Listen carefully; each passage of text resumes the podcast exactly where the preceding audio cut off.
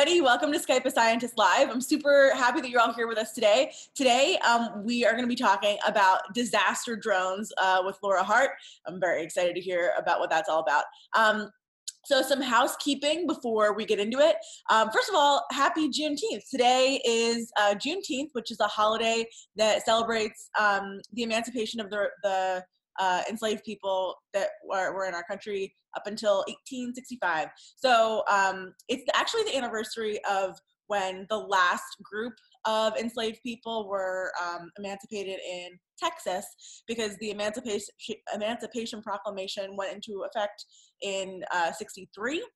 And then two years passed, uh, and then Union soldiers got to Texas. So um, that's what we're celebrating today. What do we have going on next week? It's Cephalopod Week next week. So, Monday, we're going to be talking all about how to raise cephalopods in captivity with one of the best cephalopod uh, raisers I've ever met. And I'm a squid biologist. Like, I know who's good at this. And Bret Grasse is like the man when it comes to raising cephalopods, um, which are octopus, cuttlefish, and squid in captivity. And so um, we're going to be talking with Bret on Monday at 1. On uh, Tuesday, we're going to be talking with uh, Carly York. Uh, she studies uh, squid senses. So that will also be super cool. And then Friday, we're going to be talking about cuttlefish, um, which are so, so cool. Um, and I'm super excited about about that. That's Friday at 1. Um, also on Thursday night, we're going to be doing trivia as we always do. That's for adults.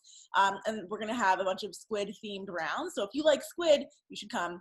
Um, and then Friday, we're going to be doing like a, a squid themed tabletop game live streamed. I admittedly don't know anything about tabletop gaming, but my squid biologist friend Casey, um, who studies ocean acidification and how that affects um, how climate change affects squid. Um, he's going to be running that with us. So we're going to learn about squid while playing games, and there will be games for the audience to play along with as well. So that's what's up on Cephalopod Week next week. Um, so I guess let's just let's get into it. Let's talk about disaster drones. What is the deal? What does that even mean? Uh, Laura, take it away. So hey y'all, uh, my name is Laura Hart, and I am the program coordinator, UAS program coordinator at uh, my department which is the Emergency Management and Homeland Security Department at Florida State University. So that's a lot of acronyms. Uh, so I'm going to walk you through a couple of them. So, why disaster drones? And forgive me, I'm going to do like a one minute intro just to give you guys an idea of what I do. So, as far as disaster drones are concerned, um, I actually call them unmanned aircraft systems. Uh, that's the word that we use uh, in government to refer to drones. Uh, as far as what that means, uh, we use UAS because one, it describes the whole system, so not just the drone, but also the computer you need to process stuff and like all the other little bits and pieces that you need in order to get it done. Um, but it also uh, refers to the positive uh, implications that this kind of technology can have for humankind. So we can use these in humanitarian contexts, in disaster management. There are so many different things we can use it for. But anyway, I'm really excited to answer all of your questions. I absolutely love my job. I love that I get to help people and show them data of what stuff uh, looks like. But without any further ado, I would love to answer your questions. Awesome. Okay, so what? Okay, so so as we imagine it, drones are those little machines with four propellers that go up into the sky. Are the drones or the um, what um, what you call them again? Uncrewed unmanned aircraft systems. unmanned aircraft systems. Okay um so are those only in the air or are they in the air and the water as well? That's a great question. So there are multiple types of uh, unmanned vehicles. So some of them are amphibious some of them uh, some of them go underwater some of them are uh, land rovers. Like there's so many different types the type that I deal in primarily is the aerial type. So uh, we do a lot of different types of uh, research with unmanned aircraft systems, but we primarily focus on multi-rotor, so the ones that you guys have seen uh, probably on YouTube and like all sorts of other places. And then we also fly fixed wing aircraft, so the ones that look like traditional airplanes. Cool. Um, so what kind of disasters are you mitigating or like observing with these uh, aircraft? So we've uh, we've worked in a number of different disasters. Um, as far as uh, disasters are concerned, I, I do think it's important we work in both emergencies and disasters. And really, the only difference between the two is that disasters supersede the capabilities of the local government. Um, as far as emergencies are concerned, we normally uh, work in either missing persons investigations or in uh, any number of things public safety, uh, situational awareness monitoring, medevac transport, uh, route, routing, all that kind of stuff. But as far as disasters are concerned, everything from hurricanes to volcanoes to really anything else, anything that uh, could potentially use uh, drones in a disaster. Cool. So you're you're based in Florida. Like, what is your area of jurisdiction? I guess. Like, what's the area that you work with? So we primarily work in the state of Florida. Uh, so what that means uh, for us is that in Florida we work for the state emergency response team. So we work as tasked wherever we need to go in the state of Florida. However, uh, we also do have um, MOUs with other agencies or organizations, one of which is CRASAR, or the Center for Robot Assisted Search and Rescue. So, um, and they are actually located at Texas A&M, and so we, uh, it just depends uh, where we uh, have been tasked or who, what our partner agencies are requesting. Cool. Um, is there a famous case uh, where disaster drones have been used? There are lots of famous cases. Um, as far as as far as we are concerned, uh, I do think that some of the more notable disasters that people would recognize would probably be um, the Kilauea eruption uh, in Hawaii or um, Hurricane Michael uh, that impacted Florida in 2018. Um, several different disasters. Um, really every year it's kind of a different uh, challenge and this will only become more common as climate change continues to impact us yeah so okay how many drones are in your fleet oh gosh i should know that answer off the top of my head but i think it's about 20 okay. um maybe more uh i think more Sounds good. So are they generally on the ground until you get a call like, hey, we need aerial surveillance of a place? Or is it like there's always one kind of in the air doing its thing and then you notice things because of that? So that's an awesome question. As far as um, starting out or basically maintaining hover in the air, uh, it just depends on the mission that we've been tasked to do. So sometimes we are on like a one minute standby kind of thing where it's like, you know, we're ready, but we aren't airborne. Um, other times we do have that um, stuff in the air already. That way we can, you know, say like, oh, this is what we see happening, and then report that back to decision makers. So it really just depends on whatever our partner agency has tasked us to do. Cool. Um, let's see. Uh, how far can the drone travel? So the limitation in the United States is not necessarily the specific technology, but rather the regulations. So oh. in the United States, um, we cannot fly outside of line of sight. Um, that's one of the main federal guidelines. Uh, and that's actually a really good idea because uh, we want to make sure that people fly safely and that, you know, someone isn't flying a drone where they can't see it and then potentially crashing into somebody or something. Um, so really that's the main limitation. And that, um, that really depends on the weather conditions. Gotcha. Um, so, okay, are what's the Chloe wants to know what are the main things your drones do? So we do a lot of different things, but I think some of the main things that we do would honestly be mapping. That's one of our biggest uh, biggest types of missions, just because that's a really good tool that we can give to emergency managers and to decision makers who can use that for stuff like planning evacuation routes or highlighting critical infrastructure or anything else that they might be able to use it for. But I mean, that's that's one of our missions. Another type of mission would be something like uh, we may take video of a particular area, uh, still imagery. In the past, even at uh, the Kilauea eruption, we actually used drones and we we very elegantly, and by that I mean taped them to the aircraft, uh, put SO2 monitors on so we could actually see oh. what the SO2 levels were over the air over the uh, volcano. So there's any number of things we could do with them. Sometimes it's just you know finding the right use case. Cool. And what is SO2 and what does it have to do with um, eruptions? Oh, okay. So SO2 is sulfur dioxide. It is it's only lethal in very, very, very concentrated amounts, which is never what you want to hear a phrase start with. But however, it is um, really, really irritating to your lungs and throat and can cause uh, respiratory distress. So, in order to make sure that uh, citizens in the area were safe and that first responders were safe, we could actually go and see what the current level was and then report back what sort of PPE people needed to be wearing. Um, so that that was a pretty uh, we we had never anticipated doing that kind of thing, but it turned out to be a great idea. That's super cool. I know um, there are some whale researchers that take drones and then put uh, little like plates with wells in them um, on the drone, and then as the whale like spouts, um, drive the drone through the mist to collect basically like snot from the whale um, to do various tests on the whales. So I feel like there are all these applications of drones uh, that are used all across science. So um, so yeah, okay, you've used them for detecting sulfur dioxide. You've used them for getting footage of, of various disasters. Uh, is there anything else that you've used them to collect data for? Oh my gosh. Uh, honestly, it's hard for me to remember uh, all the different ways that we've used it, but we can also do it.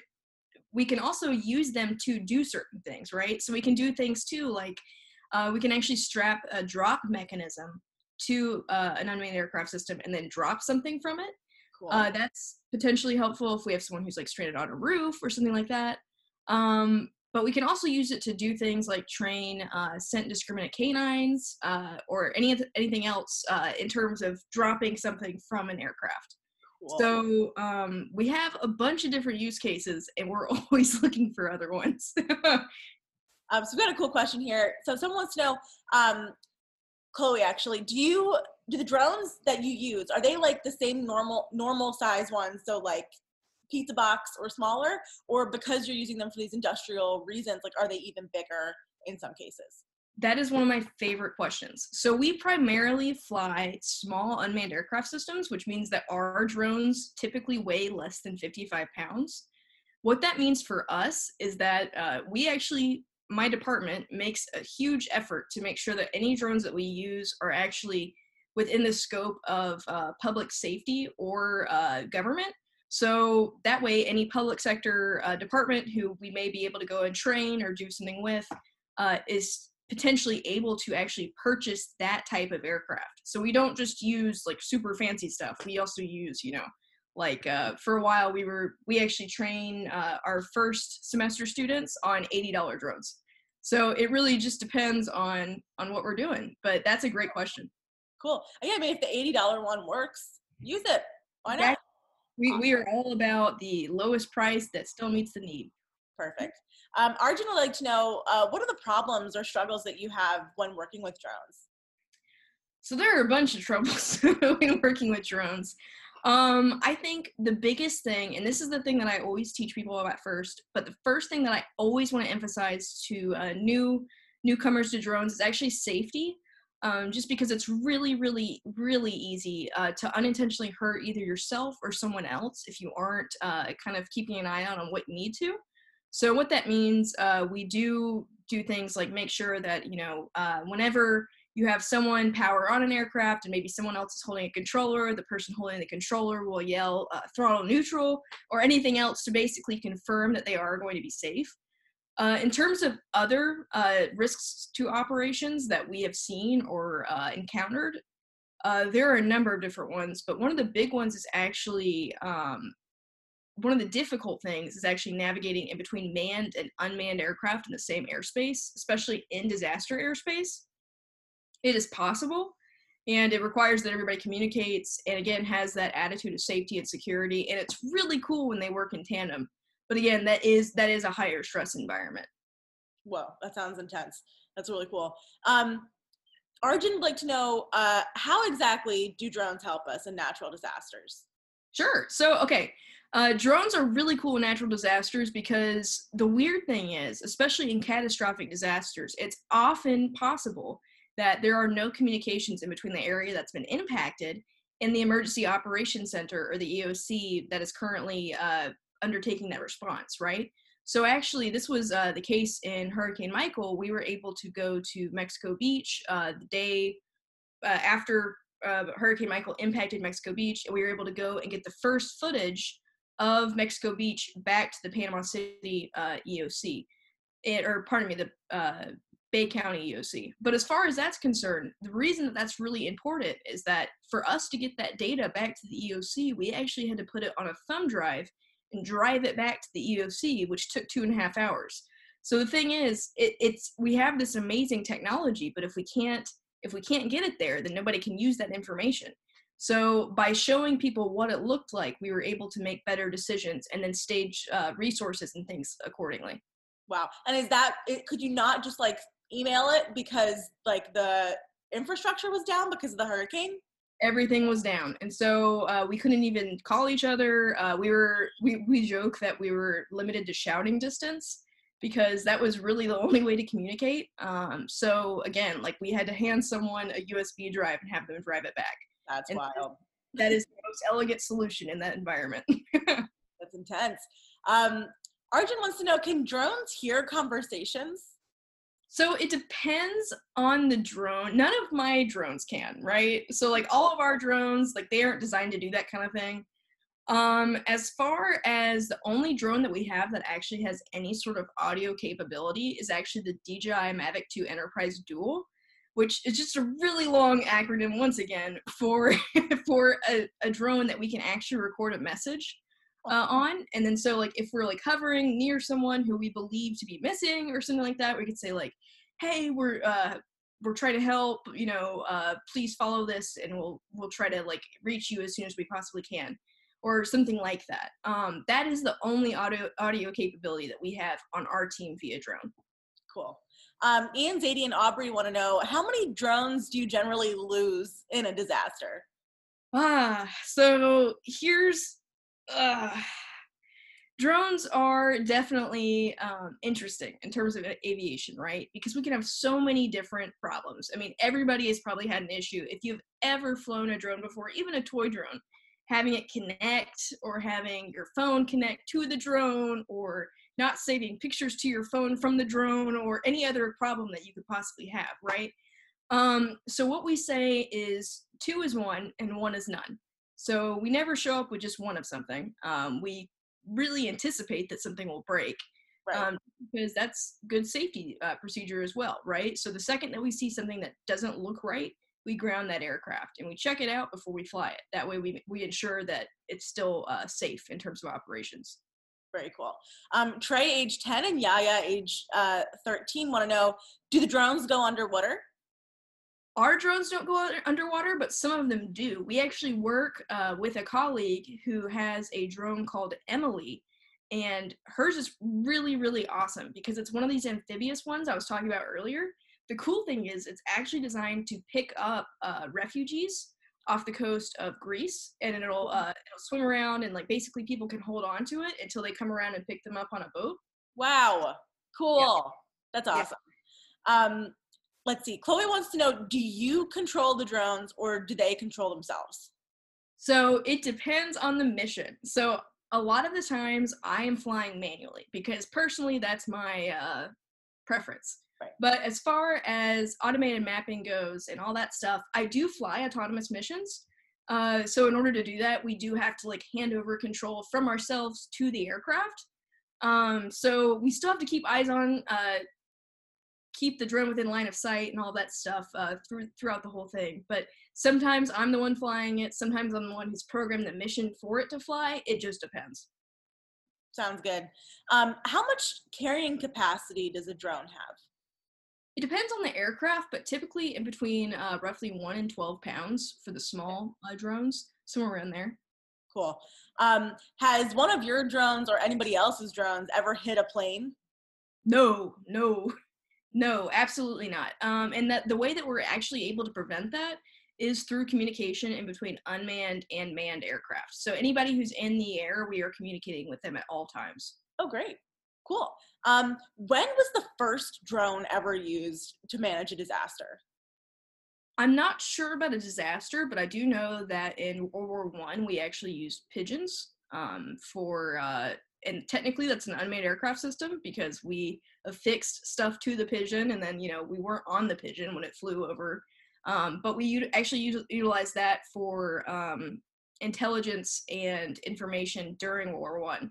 So that was one of the o- earliest use cases. But before that, we also used hot air balloons, uh, which Wow. again, not as elegant, but it's uh, it still worked. Right, totally.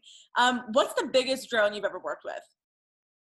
Ooh, um, for me, I think it would be either the DJI M600 or the uh, there's another one called the Lynx. Uh, it's a fixed wing aircraft, but it weighs probably about 40 pounds, 50 Okay. pounds. So personally, I haven't flown anything that wasn't a small unmanned aircraft system, but it's really wild, like how much that takes in order to not be considered small. Right. Yeah, that's really cool. So, what got you interested in this field? Like, how did you end up where you are now? So I actually always really, really, really enjoyed aviation. Um, I was always really intimidated by anything to do with uh, math. Uh, I always like naturally gravitated towards you know like reading and stuff like that. Social studies. Uh, my doctorate eventually will be in public policy. Um, but I think that drones are so awesome because they are such a cool example of like STEM hardware breaking its way into government that can be so useful and affordable for us. It is so awesome. So that's really how I fell into it. I just I always studied government and I thought that was uh, really awesome. That's awesome. Um, what is your favorite drone you've ever used, and why? My favorite drone that I've ever used is the DJI Mavic Pro. And the reason it's my favorite is because it's relatively affordable. And by relatively affordable, I don't mean that I'm going to go rush out and buy one, but it's roughly $700. I have never had a problem with it not working ever in the three or four years that I've flown it. It's actually an older drone now uh, by technical standards. Um, but I just think it's a power horse. Like it's just a, it's just a great, reliable, awesome. Like I know it's gonna work. I can pull it out of the box, and it's just gonna be great. Good. So, is that like something a, a person on the street could buy, or is that like, yeah, okay, cool, awesome. So it's it's actually commercially available, and it's uh, I want to say now for like the bundle. And again, don't quote me on the exact number, but it's around seven hundred or seven hundred dollars, I think. So Cool. not cheap, but Very cool. Um, so I watched Black Mirror a couple years ago, and there were little like bumblebee-sized drones. Like, what's the smallest drone that you are aware of that currently exists? Oh, okay. So there are tons of really, really, really tiny drones. Um, in the United States, again, one of the regulations is that over 0.55 ounces, we have to register the aircraft. So for a while, there was actually uh, this mini drone that came out. It was roughly like this size, uh, and it came out. And the funny thing was, people said that it weighed 0.54 ounces and uh, technically you didn't have to register it but the problem was as soon as you, you as soon as you put a light or anything else on it it obviously weighed over the limit Right. um, but that is one of the most co- commercially available like robust ones that i've seen for uh, that price Yeah, Cool. Um, so when you're controlling the drone, like h- how does it look? Like, are we working with like a joystick or like something on your phone? How does that work? That's Trisha wants to know. Oh that's an awesome question so uh, for the ones that we first teach students on they use their phone when i fly a drone i am using a controller um, but we also do have an adapted controller as well, which is super, super cool. Um, so if an individual has the use of one hand, they can still fly the aircraft. Um, so, and that's like a joystick looking uh, control.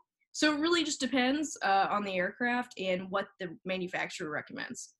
Awesome. Um, so as a scientist, what do you do in your spare time? So in my spare time, I like to play the ukulele. and I really like to read. Uh, and I think those are both important. Good. Cool. Um, Ian, Zadie, and Aubrey would like to know, uh, can you talk about a significant mission and what happened?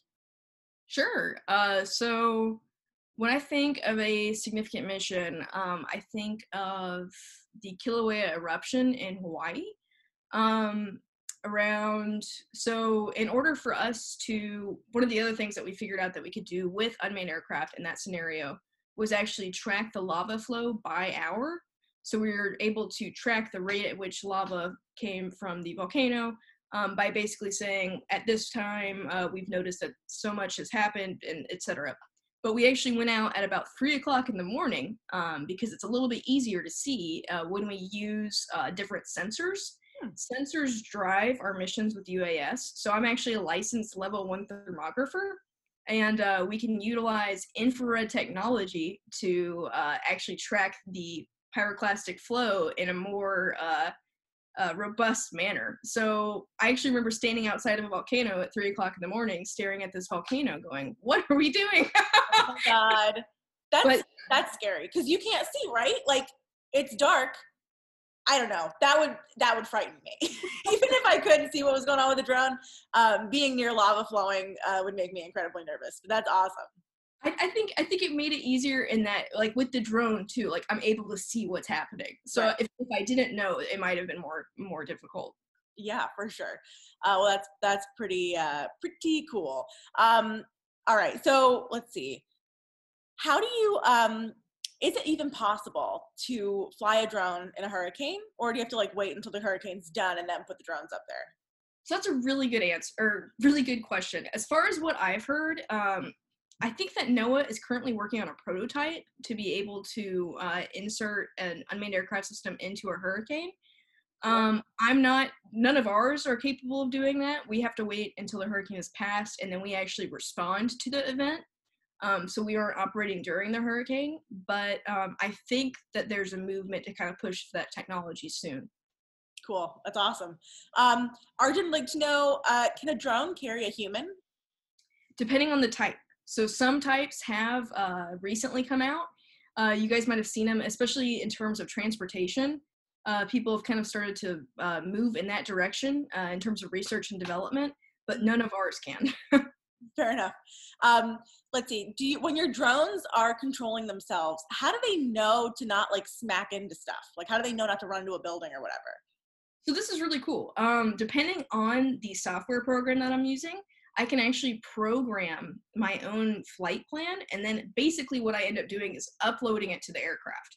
So basically the plan that I've set for it, it just basically carries on and does its own little thing and follows my plan. And then I basically just have the job of staring at it and making sure that it carries out uh, the plan that I've told it to. Cool. So when you're, you said you have to be in eyesight of your drone. So let's say you want to like get a decent view of a, of a somewhere bigger than where you could just like run alongside your drone. Do you ever like get in the car and like have the, your passenger controlling the drone while somebody drives to keep up with it? That's an awesome question. So this is another question that is dictated by regulations. Oh. In the United States, we cannot operate an aircraft from a moving vehicle, but we oh. can operate it from a boat if it's moving. I don't understand the difference. What a rule. Okay. Sounds good. Why not? Um, that's really funny. I so I used to work um, after my freshman year of college. I was a bat netting technician, so I would catch bats at night because before you put up a wind farm, you have to make sure there's there's no endangered bats in the area. And so we would like catch the bats, figure out what kind of bat they are, see if they're pregnant or not, and then let them go. And so if we caught an endangered bat, we would have to put a little tracker on it and then three of us would each get in our cars our cars were like rigged up with these big like antenna looking things sticking out the top and we did something called telemetry which is basically like um, you take i know you know but i'm telling everybody else like you take a little like uh, it, it, looks like an antenna, like a huge antenna, and you're pointing it in different directions. And as you get closer to where your tracker on the bat is, the beeps, it's like beep, beep, and then become more frequent when you're going in the right direction. So it would be three of us in upstate New York in the middle of nowhere, like speeding down these country roads, trying to find the bat and like triangulating its position. Um, I don't remember how we got onto this, but it was very fun. That's and, really cool. Uh, yeah, it was great. Loved it so much. It's not a job I ever. Oh, because we were in a car. That's how I got into this. So, uh, yeah, we would be like. I was just thinking about that experience while I was thinking about your job. Um, so that's too bad that you can't do it from cars. What what a rule. Okay, so the next question is, uh, what colors are drones, and do you ever have to like camouflage your drones? So I don't ca- camouflage my drones because any any time that I am operating, I am a I work for technically the state of Florida. So uh, anything that I'm doing is completely uh, open to citizens. Like I explain to people what I'm doing. We actually have uh, VOs or visual observers who will stand next to the pilots and explain to them what we're doing if someone has questions. Um, so we don't camouflage our aircraft, but it can be hard to see them sometimes. Uh, Uh-huh. specifically, white aircraft against the sky are really difficult to see. Yeah. But we do have some that are like a dark gray or a graphite color, and then some that are uh, orange as well. Cool. Um, the next question is from Ian, Zadie, and Aubrey. How do you abort an unpersoned mission if it goes wrong? Awesome question. So the cool thing is, on a lot of different controllers, we can actually switch off the autopilot, and by doing that, we can take manual control of the aircraft. So that's one of the reasons that I have constant eyes on the aircraft because the second that I see it do something that I haven't told it to do, I can take manual control and then bring it back. Great. Sounds good. Um, are smart birds a type of drone? so as far as uh, smart birds are concerned, they're the the pigeons in in that last example technically would be considered unmanned aircraft. Uh-huh. Technically, anything that you aren't operating and uh, is just autonomous. So birds, uh, animals, uh, balloons, anything that doesn't require a person to be on it would be considered an autonomous vehicle. Sounds good. Um, what are the advantages and disadvantages of using drones? So some of the advantages include things like uh, it gives us a different perspective. Um, it gives us another example of disaster imagery. Um, it's just another tool that we can use to inform decision makers. Uh, some of the disadvantages are it's just a tool, so we it's not going to work for every situation, right? Mhm. Um, what that means for us is that uh, specifically, I've had a lot of people ask, uh, why aren't you using drones in COVID 19? And um, honestly, because it wouldn't be a whole lot of good. Because outside of monitoring people to see if they're wearing masks or socially distancing or complying with any of the other things we're supposed to be doing right now, uh, in terms of thermography, we actually would not be able to get a correct temperature reading to uh, ascertain if someone actually did have uh, COVID 19 or a fever uh, based on their forehead. Your forehead is actually the warmest part of your body on a thermographic uh, scale. And uh, we, at, at the distance that we would be need to be in order to do it safely, we would not be able to get a correct enough uh, reading. Gotcha. Cool. Um, at the grocery store, I sometimes see these like pillars that are zooming around by themselves with like big googly eyes. Uh, is that a drone or is that not a drone? That sounds like a autonomous, uh, like a robot, like maybe like robot. a yeah. Yeah, I really don't know what those robots are doing. They're just like, I don't know. I've seen one. I, now I'm jealous. Philadelphia sounds way cooler. Great. It's it's it's it has it, we have some room to grow, but uh, overall, I do love Philadelphia. Um, all right. So when you're training someone to use drones, how do you simulate the conditions for learning that they're going to end up experiencing, like inclement weather and all that sort of thing? Totally. So one of the best things that we can do is work people through uh, scenario-based missions. So we actually do we do teach students uh, at Florida State University, but we also do train first responders as well. So the way that we do that is usually through um, we have some classroom time, not a ton, uh, but a little bit to go over stuff like safety and uh, all that kind of stuff. But from there, we actually moved into scenario-based exercises, and we'll do things like tell people uh, you know the situation or create that kind of artificial stress to practice in an environment that's closer to real life. So for example what that might look like um, we may tell somebody hey uh, we need to have a map of this area. This is the event that has occurred. And based on the type of event uh, they'll kind of understand how the distance they need to keep from that uh, particular thing or um, what kind of use the drone might uh, might serve in that purpose. So what that means is for um, stuff like hazmat, if we if we simulate a hazmat incident, uh, that kind of works someone through that type of uh, situation while being able to practice uh, that kind of just in time uh, quick flying. Right. And hazmat is just like any nasty spills or hazardous materials in general. Absolutely, hazmat, uh, all that kind of stuff. Uh, that is another use case for uh, UAS. There's actually really cool. Um, someone, I want to say one of my colleagues actually utilized an unmanned aircraft system in the Daiichi uh, nuclear plant explosion. Oh. And uh, they were actually able to. Uh, the nice thing about using them in that type of environment, it's a it's considered a dirty environment. Uh, UAS are good in dirty, dull, or dangerous conditions, and uh, they were able to prevent uh, sending an individual in or a person, and instead were able to send an aircraft in. Cool. That's good. Safer. That's great. Um, what what is a drone exactly made out of? Like, is it metal? Is it something lighter? Like, what are they made out of? So it depends on the aircraft. Some are made out of carbon fiber. Some are made out of metal. Uh, a large majority of them, I think, are made out of plastic. Um, it really just depends on the aircraft itself, but I've seen, I think most of them really uh, operate under a combination of metal and plastic. Um, is there anything that you like wish we'd asked you about drones today? Like things you're like, I can't believe we didn't get a chance to talk about this thing. Hmm. Oh, okay.